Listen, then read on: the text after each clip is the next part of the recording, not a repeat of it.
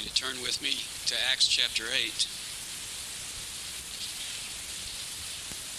I find many of the concepts in Scripture to be sobering, but if I had to pick one reality as the most sobering of all, it would probably be this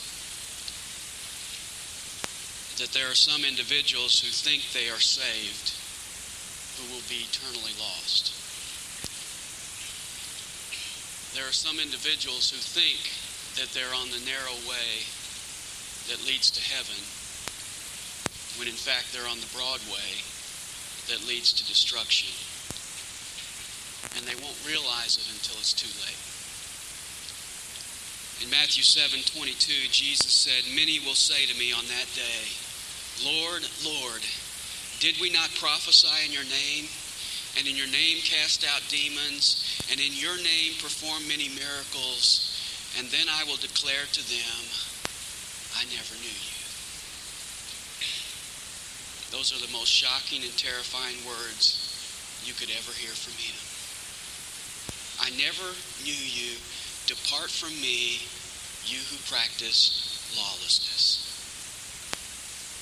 Some people are going to discover too late that there's an entrance to hell at the very threshold of the gate of heaven. And that sobering truth is illustrated in our passage this morning. Chapter 6 and 7 describe for us the short yet effective ministry of Stephen after his death, the focus now shifts in chapter 8 to the ministry of Philip. Philip preached the gospel to many people. Two in particular are singled out in Acts chapter 8. One was a Samaritan magician, the other was an Ethiopian eunuch. Both heard the same preacher, both heard the same message. We're told that both believed, both were baptized, but one was saved and the other was not.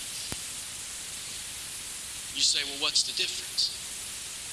How could these two individuals seemingly go through the same steps and end up an eternity apart?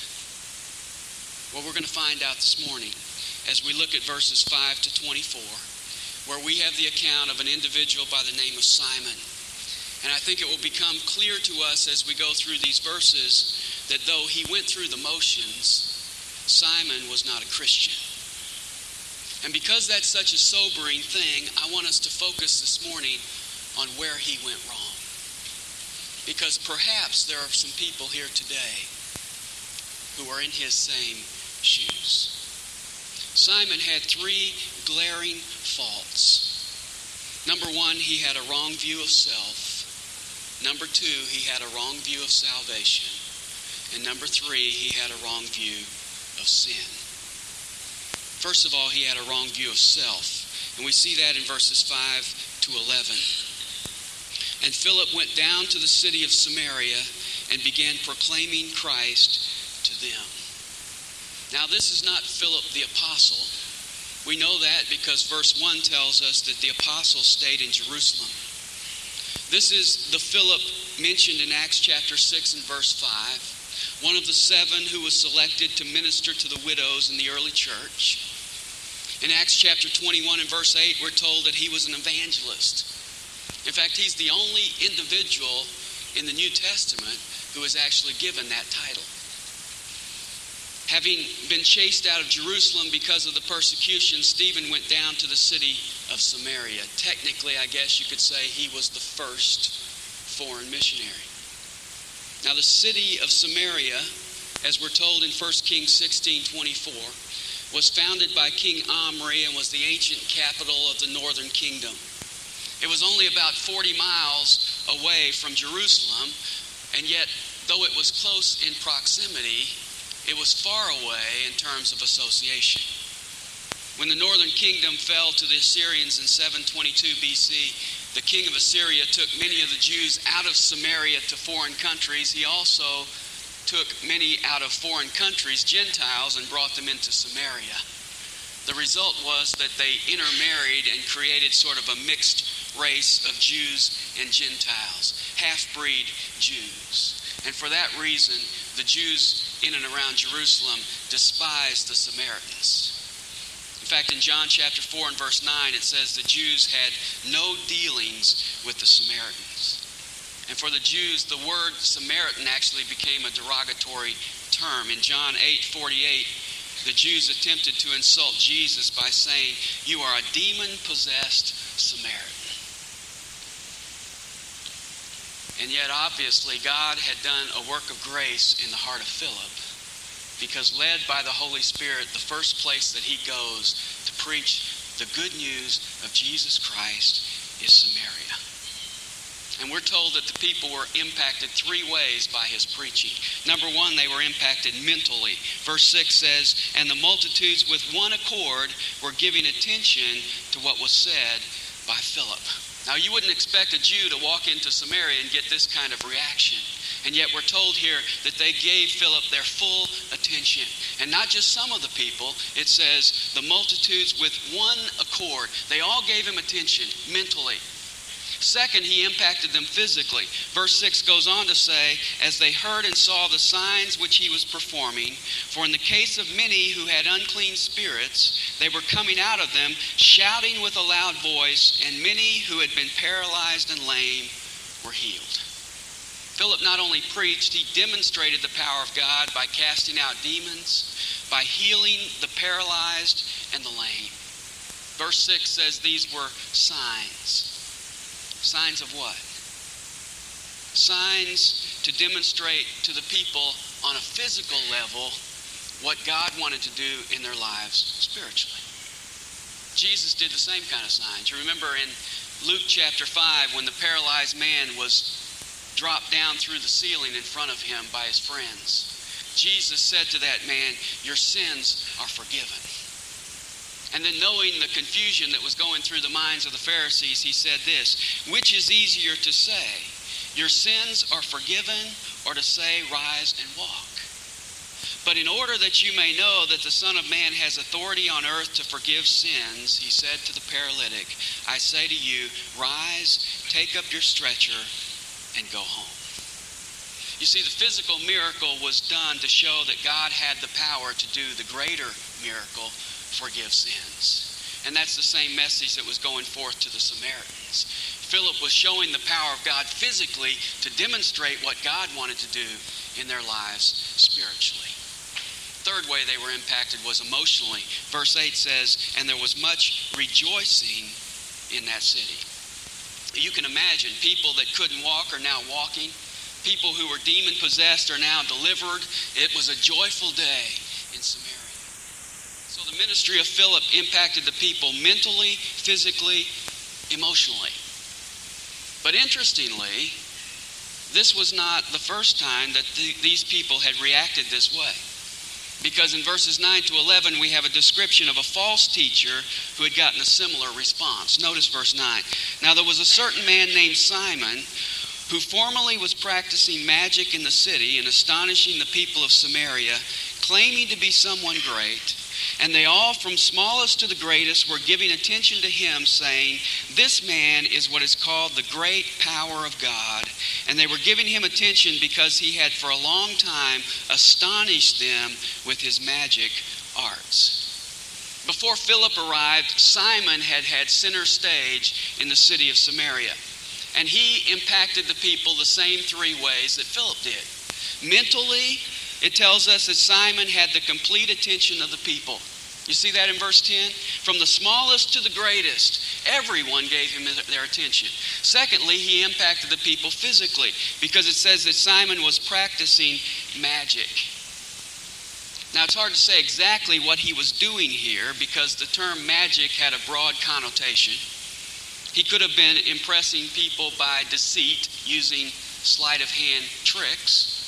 Or he could have been relying on the powers of the occult, like the magicians of Pharaoh in Exodus chapter 7 and 8, where we're told that they threw their staffs down and they became snakes, where we're told that they actually turned water into blood, and where they called up frogs upon the land by the power of Satan.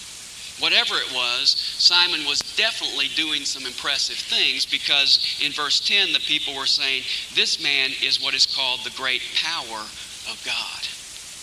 But we also know that whatever he was doing was not as impressive as, as what Philip was doing because when we get to verse 13, we're told that Simon was constantly amazed by the signs and the great miracles done in his midst. Thirdly, they were impacted emotionally. And twice in these three verses, we read that the people were astonished by Simon's magic. Now, if you were a bystander looking on, you might see that Simon's ministry and Philip's ministry were very similar because both got the attention of the people, both caused physical things to happen, both resulted in emotional reaction, and yet we don't discover how different they were until we notice what their messages were. Philip's message is given to us in verse 5. He came proclaiming Christ. Philip didn't come to Samaria talking about himself, he came talking about Jesus. In contrast to that, verse 9 tells us Simon was claiming to be someone great. He used his power and his influence to promote himself. In fact, that title in verse 10, the great power of God, is actually an expression of deity. Simon claimed to be great, and the people did the worst thing they could possibly do for him. They believed him. And they exalted him to the very top. And so the very first glaring fault in Simon was a wrong view of self. He was filled with pride and considered himself great. You say, well, why is that such a glaring fault? Well, because you can't strut into the kingdom. You have to stoop. You have to humble yourself like a little child. You must see yourself as lost and weak and helpless before you can be saved. And if you see yourself any other way, then you, like Simon, are not only deceiving other people, you are deceiving yourself. Second glaring problem with Simon was a wrong view of salvation. And that we see in verses 12 to 20. Verse 12 says, But when they believed Philip, preaching the good news about the kingdom of God in the name of Jesus Christ, they were being baptized, men and women alike. Philip came to Samaria and a revival broke out. Not only did people listen attentively, not only did they witness the miracles, not only did they rejoice, but they believed. And what did they believe? They believed the preaching of Philip. And Luke here gives us a little capsule summary of what his message was. It was the good news about the kingdom of God and the name of Jesus Christ. His message was that God has a kingdom, a kingdom over which he reigns. And as Jesus told Pilate when he stood before him, My kingdom is not of this world. Now, the message that God has a kingdom and it's not of this world is not necessarily good news. In fact, that's really bad news because that tells us God has a kingdom and it's not of this world, which means we're not in it. But Philip was preaching the good news. And the good news is that God offers forgiveness and entrance into his kingdom. The good news is that the way into his kingdom is through Jesus, the Messiah, who died, was buried, and rose again. That's the message that Philip preached. And that's the message they believed. And the other thing we're told in verse 12 is that they were baptized. Now, if you look at verse 12, it really reinforces three important principles about baptism. Number one, baptism comes after a person believes. Verse 12 says, But when they believed, they were baptized. Baptism is not necessary for salvation. Salvation is by faith alone. Baptism is not something you do to get saved, it's something you do after you're saved. It's a visual picture of what has happened inwardly. You have died, you have been buried, you have risen to new life in Jesus Christ. Second principle that's reinforced in this verse is that baptism is not something you're to wait several years after your conversion to get around to. It happened here as it does in the New Testament in the same verse at the same time. And the third principle baptism is not something you do to infants. It's only done to those who are old enough to understand and believe, and that's clear at the end of verse 12 because we're told here that those who were baptized were men and women. Now, look at verse 13. And even Simon himself believed, and after being baptized, he continued on with Philip, and as he observed signs and great miracles taking place, he was constantly amazed. Simon, the one who had amazed the people of Samaria, was now amazed himself by the miracles of Philip. And we're told that he also believed, was baptized, and continued on with Philip. Now, if the story ended right here, we would conclude that Simon was a believer. But there's more to the story, as we'll see in a moment. But first of all, look at verse 14. Now, when the apostles in Jerusalem heard that Samaria had received the word of God, they sent them Peter and John. Word of Philip's ministry in Samaria reached the apostles in Jerusalem, and they sent Peter and John. Why? Verse 15 who came down and prayed for them that they might receive the Holy Spirit, for he had not yet fallen upon any of them. They had simply been baptized in the name of the Lord Jesus. Then they began laying their hands on them, and they were receiving the Holy Spirit. Now get that. The Samaritans believed and were baptized, but they had not received the Holy Spirit. And so Peter and John came from Jerusalem, laid hands on them, and the Holy Spirit came. Now, some people teach that this is describing the normal pattern for Christians today. That Christians receive the Holy Spirit subsequent to salvation. I have two fundamental problems with that position. Number one, it overlooks the clear teaching of Scripture. Romans chapter 8 and verse 9 says, If anyone does not have the Spirit of Christ, he does not belong to him. If you don't have the Spirit, then you don't belong to the Lord Jesus. There is no such thing in the Scriptures as a Christian who doesn't have the Spirit of God. And the second fundamental problem I have with that position is it overlooks the context of this passage. This is not just any group of people. These are the Samaritans. And these are the first Samaritans to believe. If the Spirit had come upon them when they first believed in, Samaritan, in Samaria, we would have had two churches. The rift that was already there between Jew and Samaria would have simply entered into the church. But God, in His wisdom, delayed the giving of the Spirit to the people of Samaria so that the apostles would come down, Peter and John representing them, witness that the Spirit in truth had come upon the Samaritans, that they were within the same church that they were. And also because Peter and John came, it helped the Samaritans to learn that they were to be subject to the apostles' authority. You get into trouble when you start extracting patterns from the book of Acts and applying them to Christians today. Because the book of Acts is a transitional book. And those who try to do so get confused. In fact, it's interesting to listen to people who take the view that you receive the Holy Spirit after you're saved when they start explaining how you get the Holy Spirit.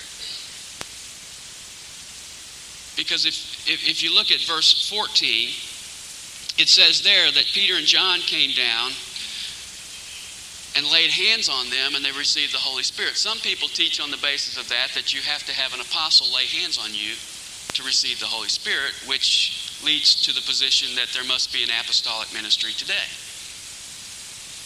But when we get to chapter 9, we find that Ananias, who was not an apostle, laid hands on Saul and he received the Holy Spirit. So that's not consistent.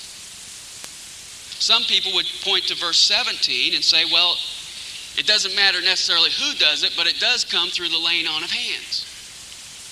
Well, that's not consistent either. Because when we get over to chapter 10, we find that the Holy Spirit fell on the, on the Gentiles before Peter even had a chance to lay hands on them. And other people would look at a verse like verse 15 and say, well, it must be through prayer. And while it's true that they were praying in Acts chapter 2, and they were praying here in Acts chapter 8 when the Holy Spirit came, when we come to chapter 10, we're going to find that the Holy Spirit fell on the Gentiles while Peter was preaching. You have to be careful with taking patterns from the book of Acts because it's a transitional book. It's a transition from Jesus on earth to Jesus in heaven. It's a transition from simply Jewish believers in Acts chapter 2 to Samaritan believers in Acts chapter 8 to Gentile believers in Acts chapter 10. There's a transition all the way through. It transitions us from the apostles being there in person teaching to the apostles teaching through the written word. There's transitions all the way through the book of Acts, and so we have to be careful that we don't pull out a pattern and say that's the way it has to be. Well, that's enough preaching. Let's go back to Simon. Look at verse 18. Now, when Simon saw that the Spirit was bestowed through the laying on the, of the apostles' hands, he offered them money, saying, Give this authority to me as well, so that everyone on whom I lay my hands may receive the Holy Spirit. The miracles done by Philip amazed Simon, but what Peter and John did overwhelmed him. They just laid their hands on people and they received the Holy Spirit. Now, we're not told here, but there must have been some evidence associated with the coming of the Holy Spirit. I assume it was probably the same thing that they saw in Acts chapter 2, which was speaking in tongues. And so they laid their hands on people. The Spirit came. It was very evident that He came because of the response of the people. Simon sees that and he says, You know, if I could add this to my repertoire, I'd be back in business. So he comes up to Peter and John and he says, That's a nice trick. How much do you want for it?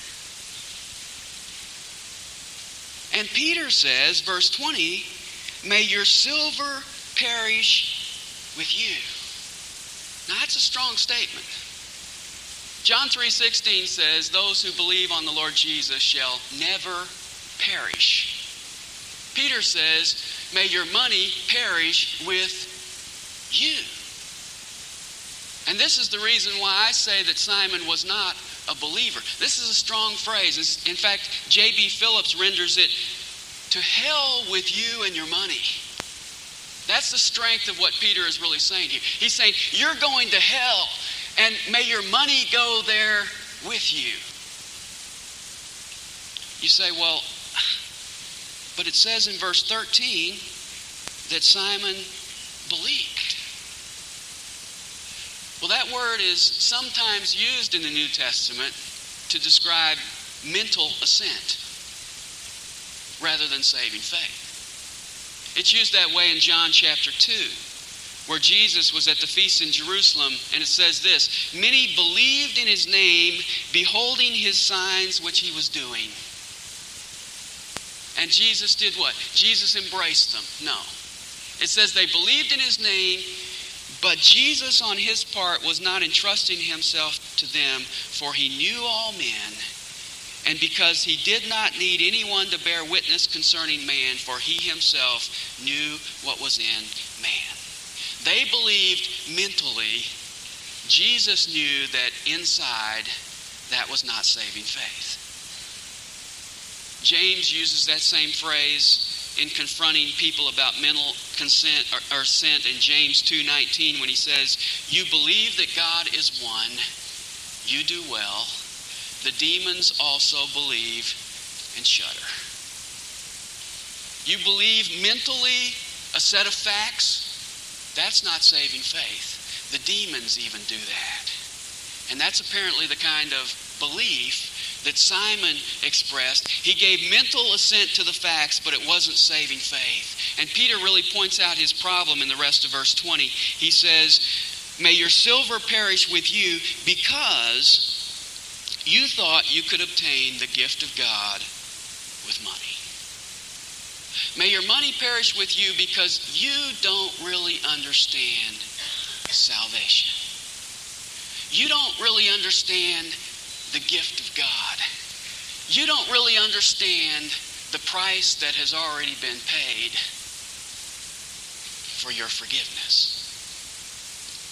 And I think Peter responded this strongly because what Simon was saying was really an insult to the grace of God. Because nothing God has is for sale. The second glaring fault in Simon was a wrong view of salvation. He thought he could buy it. You know, we've got a word for that today. It's called simony named after our friend here in Acts chapter 8. You can look it up in your dictionary. Simony means the buying or selling of spiritual things. And I think that's fitting that that word is in our vocabulary because we still have multitudes of people today who, like Simon, have a wrong view of salvation. And they're trying to earn it. They're trying to buy it. That was his second glaring fault. Third glaring fault was a wrong view of sin in verses 21 to 24. And here we find that Peter doesn't leave Simon in this condition. He points out to him that he's still in his sin and he calls him to repentance. Verse 21 says, "You for no you have no part or portion in this matter, for you your heart is not right before God." In other words, he says, "You're not part of the church. You have no part or portion. You're not in. You're outside because your heart is not right. Verse 22. Therefore, repent of this wickedness of yours and pray the Lord that, if possible, the intention of your heart may be forgiven you. Here's the exhortation repent and pray for forgiveness. Verse 23 For I see that you are in the gall of bitterness and in the bondage of iniquity. You are literally poisoned by bitterness and enslaved to iniquity. Peter says to Simon, You are on the outside looking in. You are still in your sins. So repent. Did Simon heed the exhortation? Here's his response, verse 24. But Simon answered and said, Pray to the Lord for me yourselves so that nothing of what you have said may come upon me. Does that sound like repentance? Doesn't sound like it to me. If this was genuine repentance, then rather than saying, You pray for me, he would have fallen on his face before the Lord in repentance. You see, rather than being sorry about his sin, Simon is simply concerned about the consequences. You pray and, and take back all those things you said about me. That's the extent of what he says. Simon is a sobering character study because he shows us how close a person can be to salvation and not be saved. He heard the gospel, saw the miracles, gave a profession of faith in Christ, was baptized, he said the right words. He did the right things. He apparently even convinced Philip that he was a Christian. But he was on the broad road that leads to destruction. And Jesus said in Matthew chapter 7 that there are many on that same road. This is a sobering passage. But if there's anyone here this morning who is walking in that same path, my prayer is that you'll learn from Simon's mistakes. He had a wrong view of self. He was exalted with pride. He had a wrong view of salvation. He thought he could buy it. And he had a wrong view of sin. He wouldn't admit it. He only wanted to avoid the consequences. And as a result, he wouldn't repent. It's too late for Simon, but there's still time for you. to stop trying to earn your salvation, to humble yourself, and to repent, and to receive the gift of God, which is eternal life through Jesus Christ our Lord. Let's pray together. Father, thank you for your word today. And Father, this is a sobering passage as we read about a man who heard and saw, was amazed, who went through the motions, was even baptized, seemed to be a part of the church. And yet Peter, by the power of your Spirit, said he was perishing. And Lord, as we view this, we want to take time this morning to be honest in our own hearts before you. Maybe there are some of us here today who have fooled a lot of people, but we know that we can't fool you. Maybe there are some here today who still have an exalted view of themselves, who've never humbled themselves to come to you. Maybe there's some here today who are still trying to work their way to heaven, still trying to do things to please you, to gain access to you. And Father, maybe there are those here today who have never owned up to their sin. Never really said, yeah, I did it. I've done it. I am a sinner. And Lord, in the honesty of our hearts today, if there are those here today who have never humbled themselves, never repented, never come for the salvation that is a gift from you, I pray that you might speak to their hearts today and that today might be the day when they come off the broad road and onto the narrow road of faith in the only one who can save, Jesus Christ. I pray it in his worthy name.